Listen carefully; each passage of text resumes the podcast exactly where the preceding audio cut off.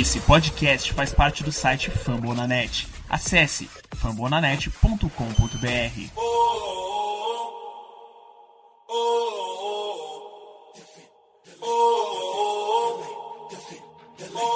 Cleveland, get on your feet and make some noise for your Cleveland Cavaliers! Let's go, Cavs! Eu sou a Evelyn Cristina, com mais um podcast aqui da Cavaliers Brasil pela Fumble na net. Esse que é o nosso episódio número 15. E hoje nós temos uma baixa no elenco. O Vitor não pôde comparecer para gravar. Então, por esse motivo, eu já tinha convidado um amigo muito especial para mim, que é o Arthur. Ele é o dono do perfil King James Brasil, que eu acho que todo mundo conhece. E se você não conhece, já vai lá seguir agora. E um seguidor do perfil que eu também tenho um carinho muito grande, que é o Gabriel. Então, os dois vão estar tá aqui hoje comigo para ajudar a suprir a falta do Vitor. Hoje não tem muito assunto, né, gente? Não tem muita coisa assim de diferente para falar, então vamos dar uma passadinha nos quatro últimos jogos do Kevs, até, né, esses após o último podcast. Comentar um pouquinho sobre jogadores, uh, sobre lesões, que é o que, né, tá dando mais o que falar no nosso time, além do Sexton. Então, Arthur, se apresente, pessoal. Caso alguém não te conheça, fica à vontade. O microfone é todo teu. Fala, galera. Sou o Arthur. Acho que muitos me conhecem como King James Brasil. Prazer estar de volta, né? Porque eu já fiz parte do Cavaleiros Brasil um tempinho atrás. E prazer estar aqui com vocês. E bora falar de cap. Agora é contigo, Gabriel. Se apresenta aí pro pessoal. Oi, gente. Eu tô, eu tô muito feliz, tô muito honrado de estar aqui fazendo parte desse podcast que eu gosto tanto, que eu ouço muito. E, e falar de Cavs com essas duas pessoas que eu admiro muito o trabalho também. Vai ser super legal e tô muito animado. Vamos lá. Bom, então bora.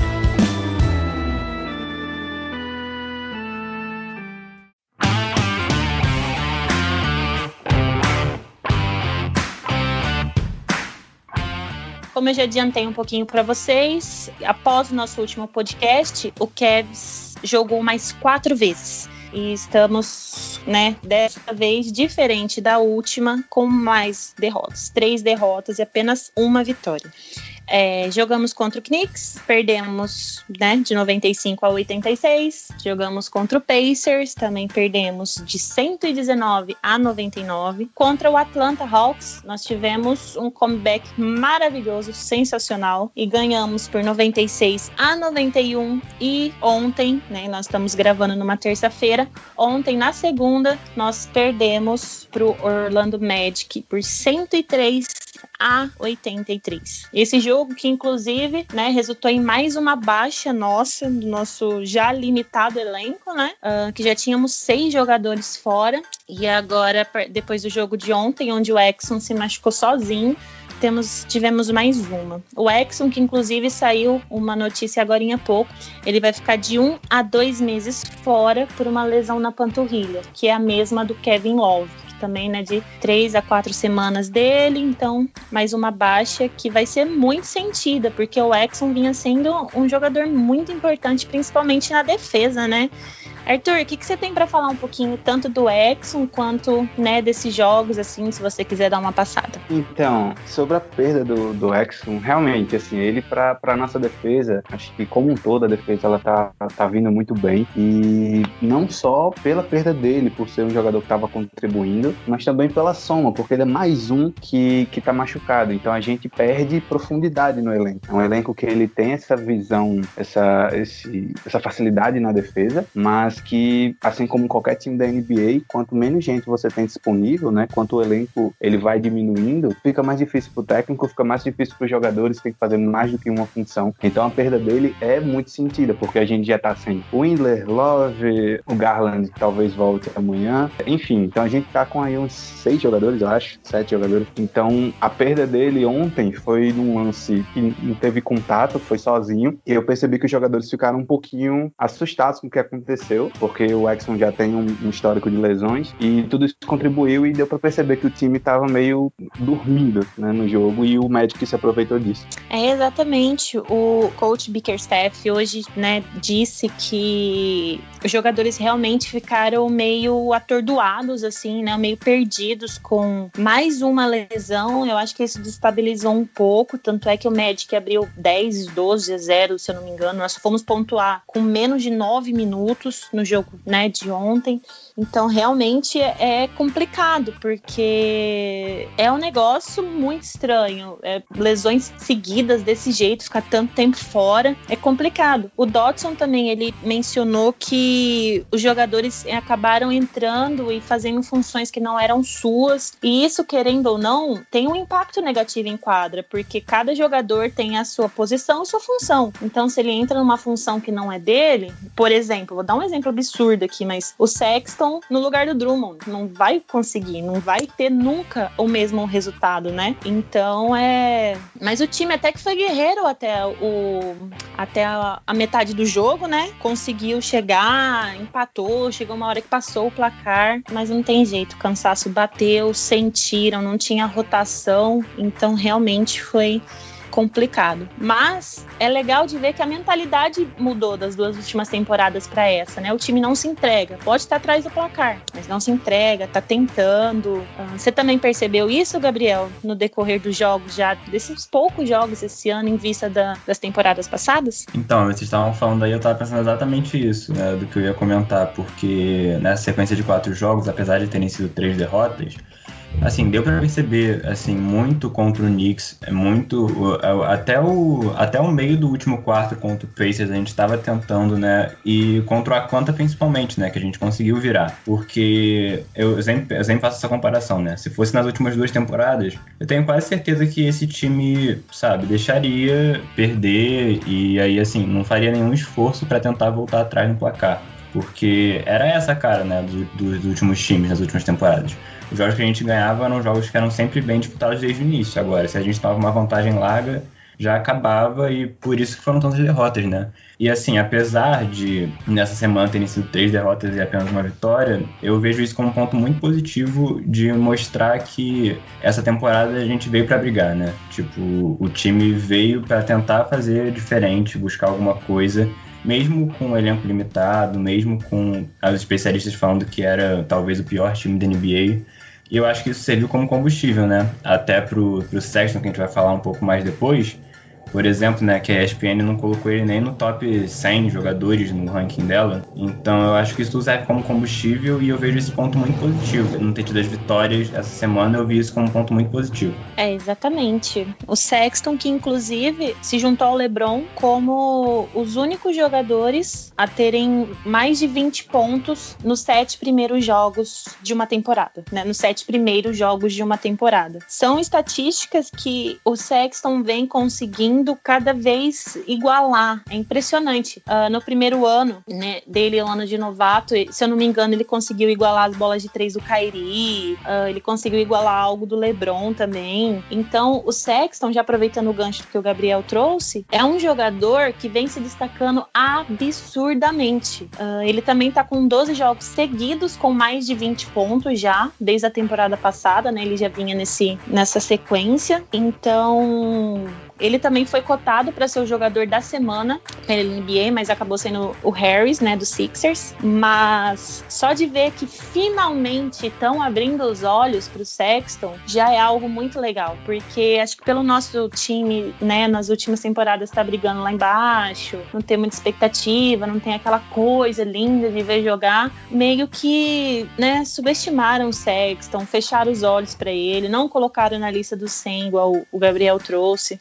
Então são, são coisas que eu acho que realmente dá um, um gás pro jogador, né? Ele fala: não, peraí, como assim? Eu tô com as médias que eu tô, tô jogando e não tô sendo visto, né? Nesses últimos jogos, inclusive, Sexton teve média de 25 pontos por jogo e, e 3 assistências e meia, mais ou menos assim. Então é impressionante a evolução que ele vem tendo. E ele é um cara que simplesmente não cansa. Ele treina, ele treina, ele quer aprimorar, ele quer melhorar. Você vê que ele não aceita nada menos que a evolução, buscando a perfeição. Arthur, fala um pouquinho pra gente do Sexton, o que, você acha, que, se você acha que ele ainda tem muito teto, você acha que ele tá chegando no teto dele, qual é a sua opinião? Então, para mim, o, o Sexton, eu já acompanho ele há um tempinho, é, até um abraço aí pro, pro Felipe, né, pro blog do Souza, que a gente conversava muito, e um do, dos jogadores que a gente falava era do Sexton, que era um jogador, jogador que já no high school, quando, ele, quando o Felipe tinha, né, o blog falando sobre high school, é, já se destacava pela defesa, ele era muito bom na defesa individual, ele já decidia jogos lá no high school, e enfim, quando foi pra é, universidade, depois quando chegou na NBA, ele sofreu um pouquinho na transição, é algo que até se comenta que ele ficou mais forte, dá para perceber que ele tá um pouquinho mais bodybuilder, digamos assim, e a gente percebe que a, a mentalidade dele mudou, parece que ele se encontrou, a confiança chegou, por mais que pareça que tenha demorado, mas não é, ele completou ontem 22 anos, se eu não me engano, foi ontem, então é um cara que é muito jovem ainda, tá no terceiro ano de NBA, para mim ainda tem teto, não vou mentir, não acho que tenha tanto teto assim, mas ele ainda tem teto para evoluir, é, a gente tava falando lá atrás sobre funções dentro de quadra, você percebe que a função do É pontuar, diferente do Garland, que tem aquela visão de jogo um pouco melhor, distribui mais o jogo. E o Sexton ele vai estar tá ali para pontuar. Então, sem o Garland em quadra, o Sexton tem que estar tá ali um pouco mais ligado em distribuir o jogo, talvez ser playmaker, né, que é uma coisa que às vezes a gente está exigindo um pouco a mais dele. Então, eu achei sensacional a evolução dele, muito boa. Já na temporada passada dava para perceber a evolução de quando ele era rookie para um segundo anista e agora no terceiro ano de NBA dá para perceber que ele continuou durante a pandemia, durante o verão americano. Ele continuou treinando, é, indo para a quadra, arremessando, trabalhando no jogo dele. E a gente consegue perceber que no time, quando a gente vê ele ali com pouco ponto, ali, sei lá, 10, 12 pontos, a gente acha um pouquinho estranho. E ele fez essa dupla com, com o Drummond que a gente já fica esperando. O Drummond pegar muito rebote, sempre tá ali é, fazendo aquela limpeza do garrafão, né? Então tudo que for é, de cair de rebote ofensivo, ele vai colocar para dentro. Aquelas jogadas no post, ele que vai pontuar. E os Celtics estão ali no perímetro junto com o Garland. Então, é um time que evoluiu, é um time que dá gosto da gente ver jogar, porque eles não desistem. Acho que a, o lado de veteranos que chegaram no time ajudou muito. E o Sexton tá conseguindo aproveitar o máximo disso. É um cara que é jovem, que tá conseguindo o espaço dele numa, numa franquia, é, com certeza recebe muito conselhos de jogadores veteranos e tá evoluindo. E eu tenho certeza que na próxima temporada ele vai evoluir mais e a gente pode esperar um, um Sexton talvez aí levando a gente para as cabeças realmente, né? Porque nessa temporada a gente tá, pelo menos ao meu ver, ainda um pouco de incógnita, mas acho que na próxima temporada, com os jogadores evoluindo, a promessa é ainda maior. Essa temporada não dá para esperar muito ainda, né? Porque, querendo ou não, jovens ainda têm oscilações, né? A gente tá com esse começo muito bom, muito legal, mas uh, as lesões estão atrapalhando bastante, mas a gente tem que ainda ter em mente que nós somos um time em reconstrução e que oscilações dos jovens, principalmente, vão acontecer e não dá para esperar também 50 vitórias, né? Infelizmente, ainda não é essa a nossa realidade. Infelizmente. hum, mas por pouco tempo. Vamos pensar dessa forma. Pensamentos positivos atraem realidades positivas. eu, eu, posso dar uma, uma King James Brasil usada aqui, dizendo Fique que o Lebron vai vontade. voltar ou não? o Lebron vai voltar, vocês sabem, né? 2023 está aí pertinho, a pandemia já vai ter passado, Lebron em Cleveland de novo, todo mundo feliz. 500 jogos na ESPN, entendeu? É isso que a gente quer. Eu vou ligar pro Lebron ver se não dá certo ele voltar. É, faz lá um meio de campo, dá uma ajudada. A gente entra em contato com o Altman, manda ele vender até a mãe pela PIC 1 para trazer o Brony e pronto. Cenário perfeito. por mim tá certíssimo. Né? Maravilhoso. E você, Gabriel, o que tem para falar do Sexton, né? Do Garland também, desse a dupla Sexland, né? Que ainda continua, foi bem na, na primeira semana, continuou bem na segunda, fora uh, no último jogo onde o Garland não participou. Cara, eu, eu gosto muito do Colin, porque, porque tipo assim, eu, eu vejo ele como um jogador que, na primeira temporada dele, ele teve muita oscilação, né? Mas assim, no final ele já deslanchou parecendo que ele ia ser uma peça ofensiva muito importante. É, na temporada passada ele conseguiu evoluir muito o jogo dele ofensivo, né? No sentido de tipo arremesso de três e arremesso Infiltração ele tem que melhorar um pouco, né? Ele toma muito toco ainda. Mas mid-range, né? Ele faz muito arremesso muito bom de mid-range. E essa temporada, é, é, o que você falou, ele tá sempre buscando evoluir. E essa temporada, é, ao meu ver, pelo menos, ele tava sofrendo muito com a defesa, né? Nas, nas últimas temporadas. E aí nessa temporada, a gente tá alternando entre duas defesas, né? Às vezes fica com a defesa zona e às vezes com a individual. E o Sexton tá se mostrando super efetivo nas duas, né? Eu acho que o sistema de zona favorece muito tanto ele quanto o Garland, né? Porque é um sistema que você às vezes não deixa ele num contra um que é desfavorável, que tá todo mundo se ajudando na zona e tá funcionando até agora. Não sei se vai se manter sustentável até o fim da temporada. E mais, assim, a gente viu contra o Pistons, por exemplo, ele num contra um, fazendo uma defesa muito boa, né, para cima do, do D-Rose e roubando bola no clutch time. Então, assim, é, eu acho que ele tem teto ainda. Mas mesmo se ele não tivesse, ele já é um jogador que, sabe, se faz na NBA, porque ele é um scorer nato, assim, 25 pontos por jogo é o que ele tá fazendo já. E melhorando a defesa, ele já é um jogador muito, muito bom e que com certeza evoluiu muito pelo fato, até do que o Arthur estava falando, né? De ter um, um, armador de verdade do lado dele para ele não ter que fazer essa função que a gente já percebeu que não é a dele, né? E o, o Garland tá tá evoluindo muito também. É, o número de assistência é absurdo comparado ao que era nas temporadas passadas do Kevin. Né? A gente não tinha um jogador assim, acho que desde o LeBron, talvez, com tanta assistência. E então eu tô muito animado com essa dupla e eu acho que é o nosso futuro. Eu acho que isso tá meio estabelecido já é a defesa do Sexton, que era um dos pontos mais criticados dele, né? Tanto por ele ser baixo, quanto realmente por ser uh, inefetiva, porque ele era complicado de ver realmente nas duas últimas temporadas. E ele evoluiu muito, isso é nítido, é claro, né? Para qualquer um que, que veja os nossos jogos. Uh, todo mundo, tipo assim, todo mundo não, né? Mas a maioria das pessoas não entendeu porque trouxe o Garland. Nossa, mas para que outro armador? Já draftou um armador na temporada passada. Mas mas aí, parando para analisar, a gente percebe que o Sexton foi draftado como um armador. Porém, ele não estava rendendo na função de armador. E o time precisava de um. Então, eu imagino que tenha sido a cabeça, né, do pessoal, dos GMs e tudo. Uh, vamos mudar o Sexton de posição, que é o que aconteceu esse ano, e trazer um armador para realmente fazer a função de armador. E creio eu que tenha sido esse o pensamento e realmente deu certo. Ano passado, o Garland não foi o jogador que nós esperávamos, né? Ano de novato, lesão, enfim. Mas esse ano realmente está mostrando uh, que deu certo, né? O Sexton virou esse scorer, o, o Garland chegou a ter média de oito assistências por jogo, agora ele tá com seis e alguma coisa, se eu não me engano. Se eu tiver enganado, vocês podem me corrigir. Mas enfim, a dupla realmente tá dando certo. A, a dupla realmente é uma realidade já, porque eu creio que daqui para frente é só evolução, não tem como estacionar ou regredir, eu acho muito difícil. Então,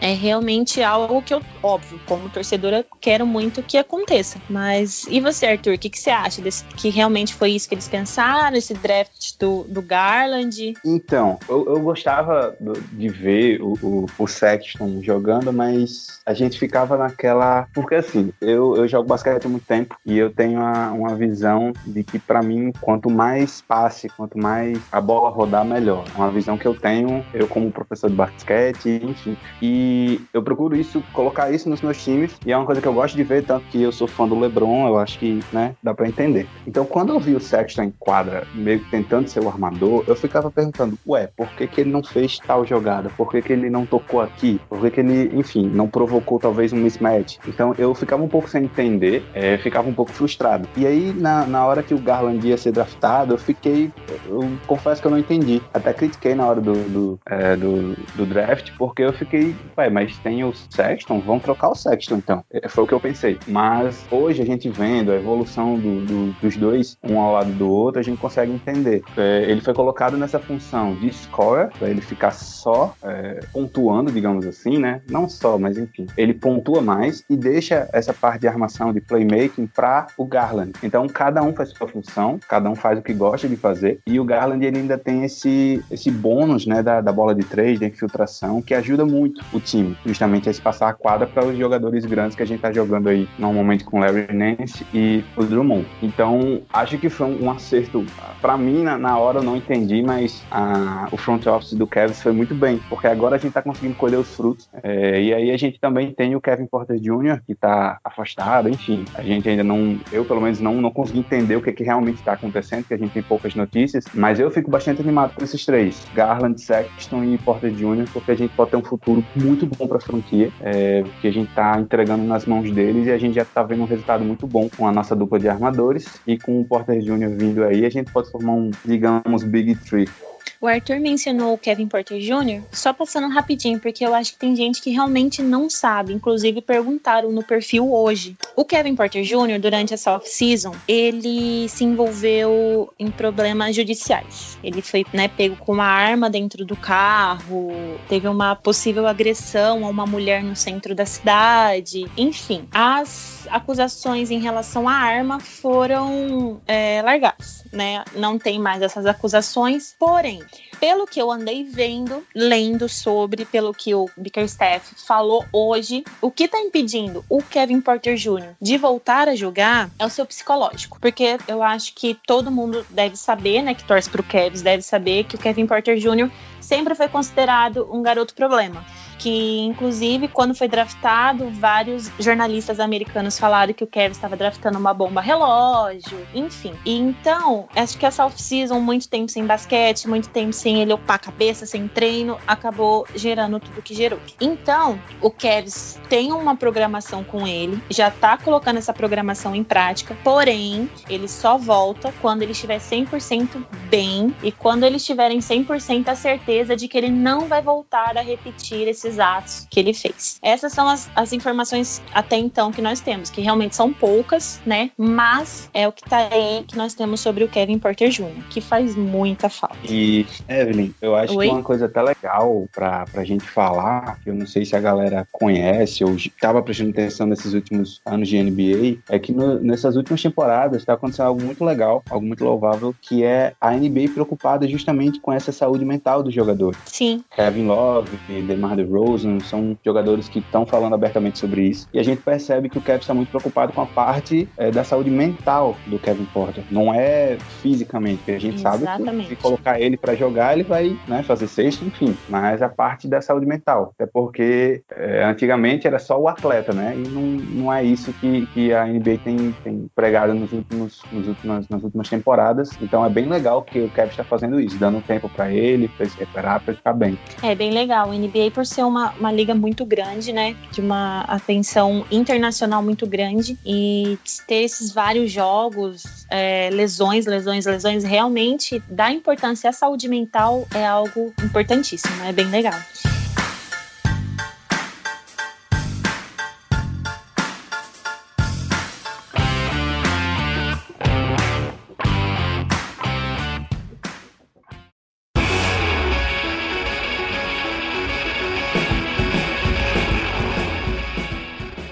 Agora, mencionando sobre um outro jogador, no podcast passado, para quem ouviu, quem não ouviu, por favor, né? Te, te convido a ouvir agora, quando acabar este, que nós levantamos uma pequena discussão se por um acaso Cherry Osman poderia ou não concorrer ao prêmio de sexto homem. Bom, acho que zicamos o homem.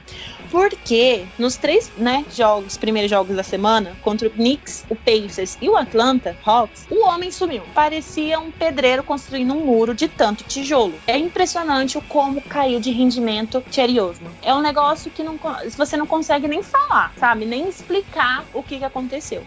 Já ontem, contra o Magic, ele foi muito bem. Acertou bola de três, armou, foi o garçom do time, né? Uh, graças a Deus, porque realmente estávamos precisando de alguém. Mas com essas oscilações, né, é realmente muito difícil. Acho que nós não podemos nem mencionar mais o prêmio.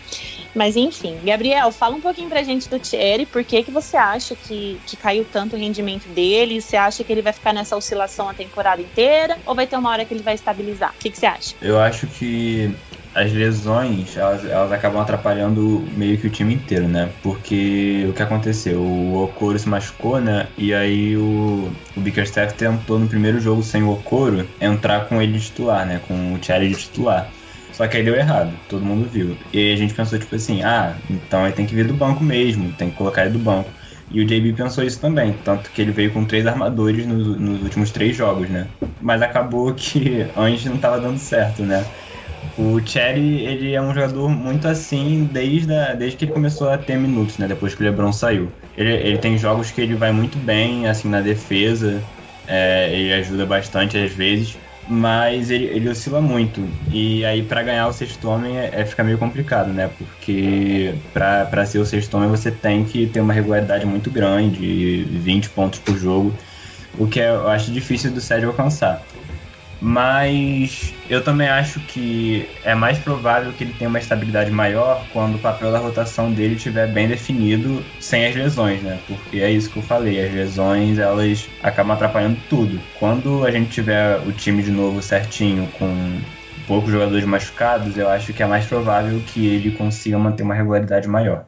Concordo. É, as lesões realmente interferem muito, né? É complicado. Inclusive, também já temos é, informações que saiu agora há pouco que para o jogo de amanhã, novamente contra o Orlando Magic, os jogadores que seguem fora, Kevin Love, o Windler, o Delavedova, Delavedova que também uh, todo mundo pergunta desse protocolo de concussão dele, por que tão longo, que concussão é essa? Mas uh, saiu informação hoje que inclusive eu tuitei lá no perfil que o Deli ele tem uma, um histórico delicado em relação, um histórico grave, né, na verdade, em relação a concussões. Então, os protocolos dele para esse tipo de lesão é bem mais detalhado e complicado. Então, por isso, por esse motivo que está levando tanto tempo para ele voltar. E eu sou da seguinte opinião: eu acho que é melhor esperar um pouco mais de tempo, mas o jogador voltar 100% do que colocar ele antes, ele machucar e ficar muito mais tempo fora. Então, quando o Dele tiver 100%, ele vai voltar.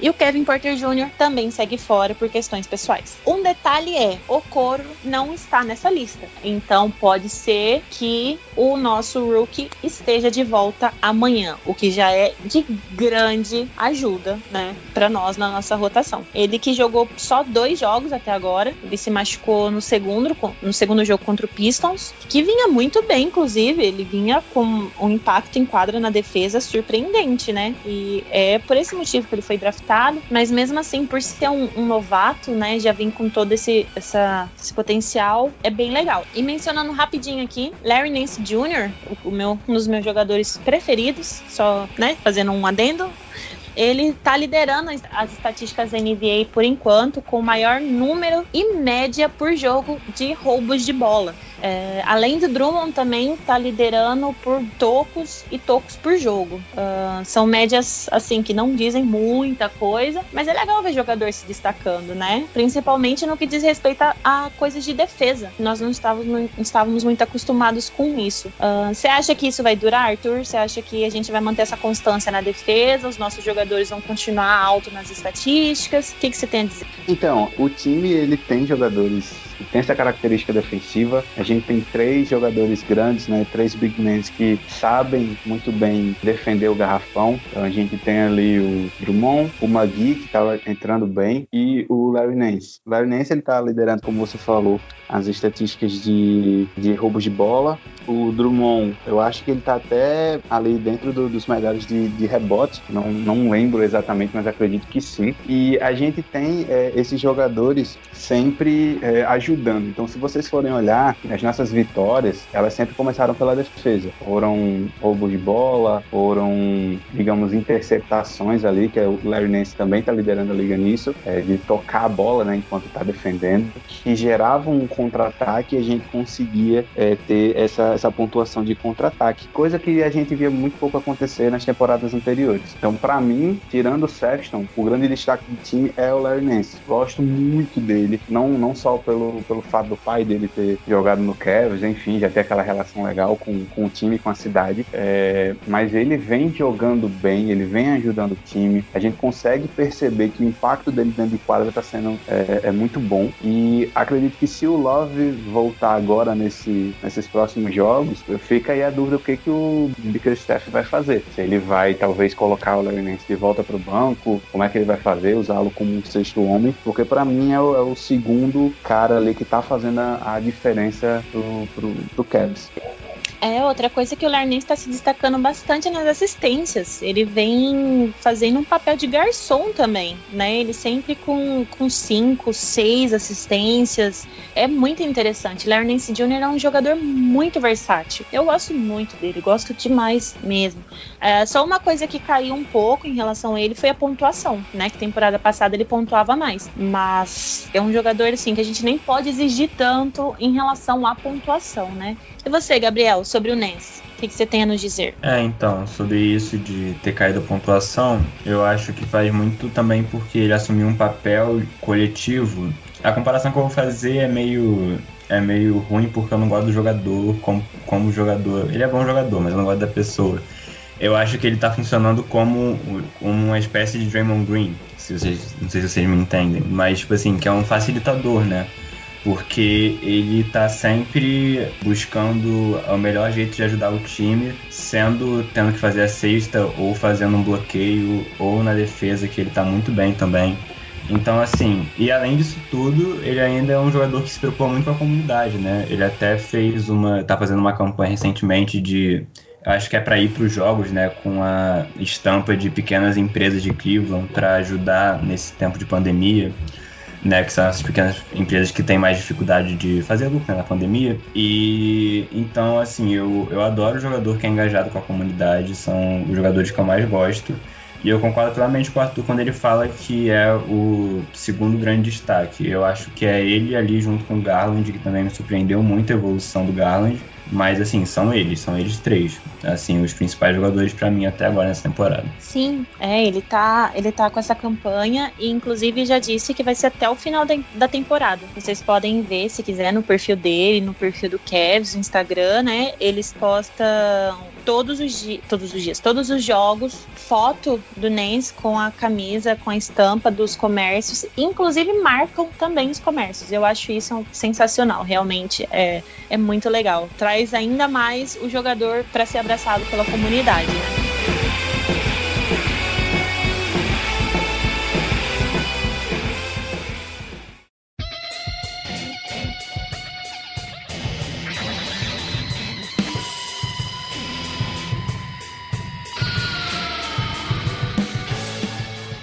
E agora, encaminhando para o final do episódio, temos algumas perguntinhas deixadas lá no perfil. Então vamos começar com Arthur. O Francisco pergunta pra gente: acham que o Altman vai fazer alguma movimentação com a alta de lesões na franquia? Quais nomes seriam ideais para nós? Que, que você acha? Então, acredito que ele não, não deva fazer, até porque o Kevs ele ainda não entendeu ou não ainda tem aquele, digamos assim, diagnóstico do que, que eles estão esperando para essa temporada. Teve um início bom, mas o que, que o Kevs quer fazer? Quer ir para uma temporada ali é, meio que de tanque, né, para pegar uma, uma, boa posição no draft? Quer ir para os playoffs? O que, que eles querem fazer? E a questão de, de lesão são lesões que elas vão. Não é tanto. É, eu acho que é o pior tipo de lesão na NBA, porque ela não é uma lesão definitiva e ela é um determinado período de tempo e ela atrapalha muito o time. Então a gente tem aí três ou quatro jogadores que estão nessa situação. Acredito que o Altman não deva fazer alguma movimentação para reforçar o time. É, se for fazer, tem que ser alguma coisa muito boa pro Cavs. Então eu acredito que não. Em relação às lesões, não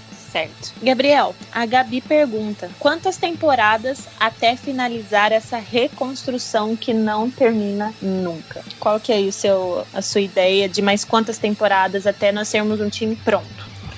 Cara, é muito complicado falar, né? Porque depende muito, né? Tem reconstruções que na NBA tem reconstruções que você pode demorar muito, como o Philadelphia fez, né? Antes de trazer o Embiid e o Ben Simmons.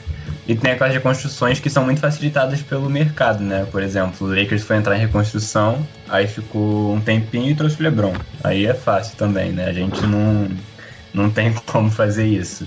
Mas eu penso, pelo menos, que esse time está mostrando que tem condição de não ser muito tempo. Eu imagino que dentro de no máximo essa temporada e mais uma, a gente esteja realmente brigando por playoff. E bem, não, não arriscando. É a minha expectativa, pessoal. É, eu participei de uma, de uma live de outro podcast antes de começar a temporada e realmente meu prognóstico também foi em média dois anos até nós termos um time assim pronto para brigar lá nas primeiras posições, brigar nos playoffs. Próxima pergunta é do Igor. Diante desses sete primeiros jogos, é seguro dizer que o Cavs desse ano está superior ao ano passado? Ano, ano passado e ao ano retrasado também. Se duvidar, até aquele Cavs de LeBron, de, Ed Smith, de Rodney Hood, que você me diz, Arthur? Aí você vai me desculpar, mas qualquer time que tem LeBron, se juntar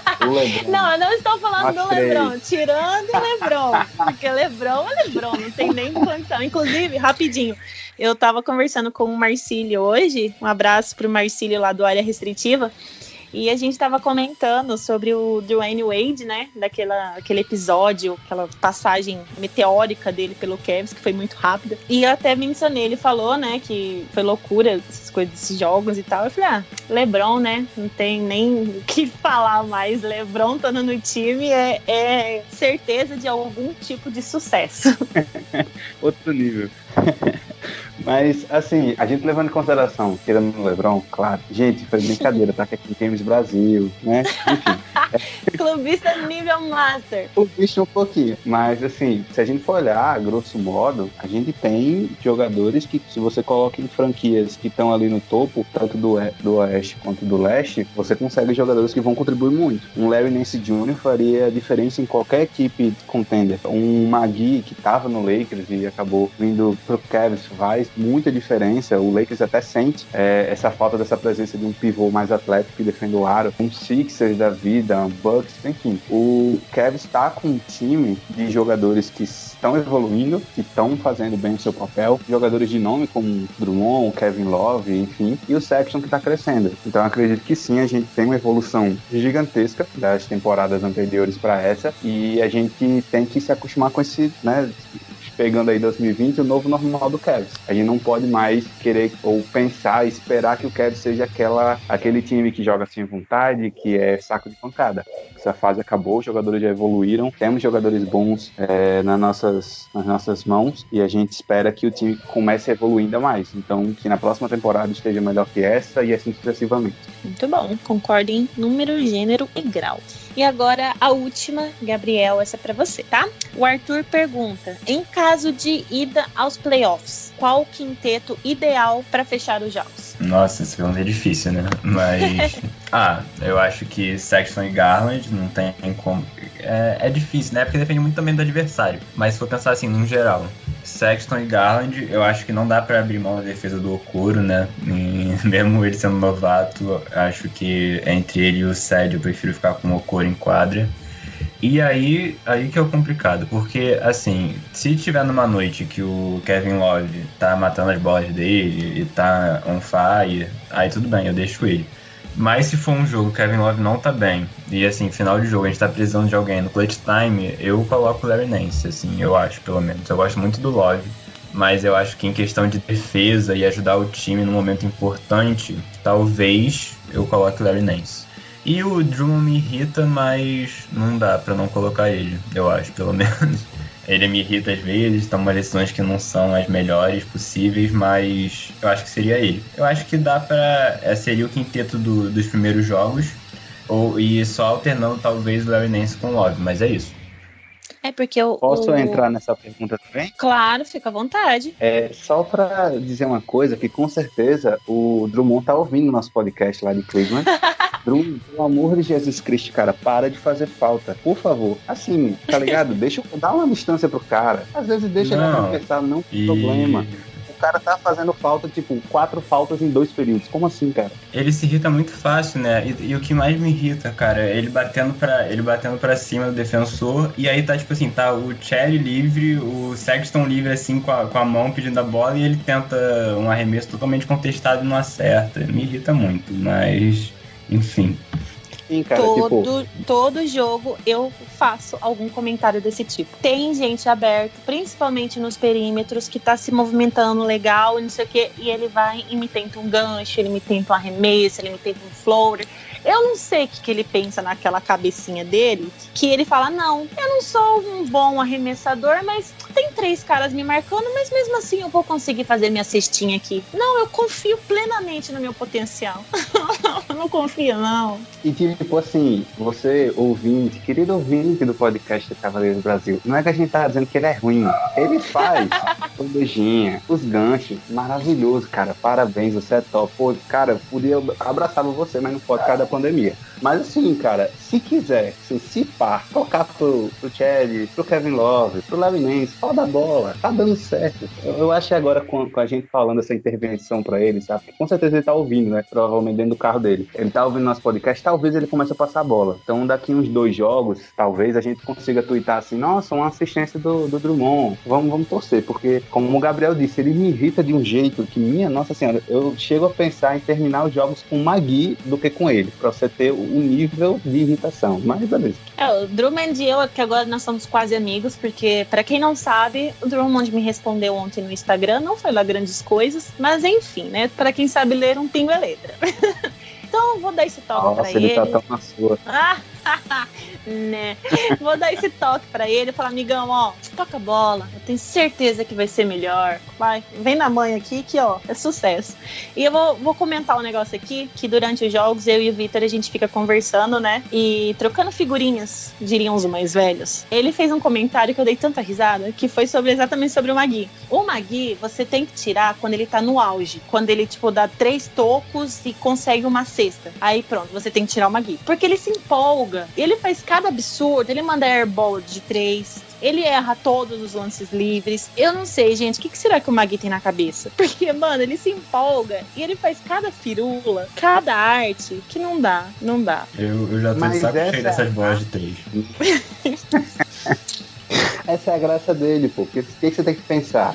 Uma montanha russa de emoções, entendeu? Tem uma hora que ele tá dando toco, ele puxa um contra-ataque. O cara tem 2 e 12, ele não tá nem aí, ele vai puxar o contra-ataque, vai dar um passo por trás das costas. Essa, é, entendeu? É a montanha russa, é o que dá emoção durante o jogo. Mas eu concordo com você. Quando acontecia, quando, como eu tava acompanhando o Lakers, o que, que acontecia? Ele começava a jogar bem pra caramba, aí trocavam, botavam o Dwight Howard. Aí o Dwight Howard se empolgava, botavam o Magui de novo, entendeu? Então, eu tava fazendo isso. Então o Bickerstaff tem que fazer a mesma coisa, tá ligado? Bota o Tom Maker, que o Tom Maker eu não vou nem comentar porque, enfim, ele não tá fazendo, olha aí a piada aí, fazendo nada. Mas quando ele se empolgar, tira, mano. Tira, Vitor, você tem razão, concordo com você. Ai, mas olha, esse, esse começo de temporada tá rendendo, né, gente? Porque Olha, eu acho que eu nunca vi tanto airball de 3 igual eu tô vendo do Magui. É surreal, surreal. Mas, para quem riu daquele airball do, do lance livre do Lebron, né? Eu sei que todo mundo riu. Aí, ó, tá todo Acho mundo levando. necessário sim. Achei assim, tá? Porque o povo ficou me marcando por uma semana no Instagram, Twitter, Facebook. Minha mãe veio falar, isso aqui é o Lebron? Porque não entendi. Minha mãe, mano. Então, assim, achei desnecessário esse comentário aí, mas beleza, vou fingir que eu não ouvi, tudo certo. Indireta atingida com sucesso.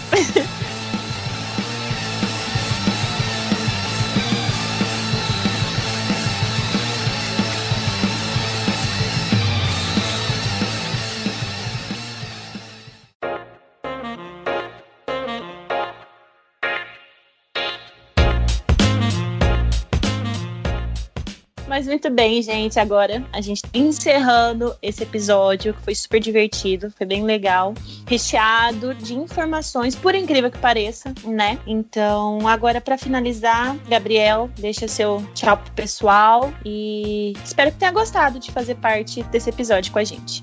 Ah, eu, eu tô muito feliz. Eu já, já falei no início, mas vou falar de novo, tô muito honrado de fazer esse podcast com vocês dois. E é, eu sempre falo que é muito legal falar de basquete, né? Eu, eu gosto bastante.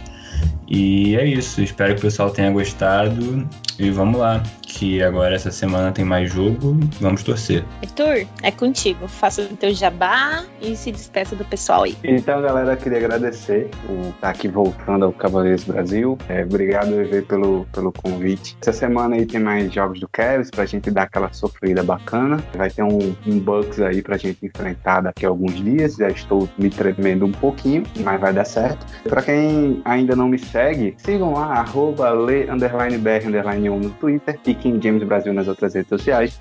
E é isso, obrigado mais uma vez pela, pelo convite. Espero ser convidado novamente, tá? Já tô me autoconvidando aí. E é isso. Valeu, galera. Obrigado. Tamo junto. Ah, mas você pode ter certeza absoluta que você vai ser convidado mais vezes, tá? Então, galera, obrigada por terem ouvido mais um podcast. Um, bom dia, boa tarde, boa noite ou boa madrugada para quem, né? Para você que tá ouvindo, independente do horário que seja. E logo estamos de volta com o episódio 16. Be the Fight.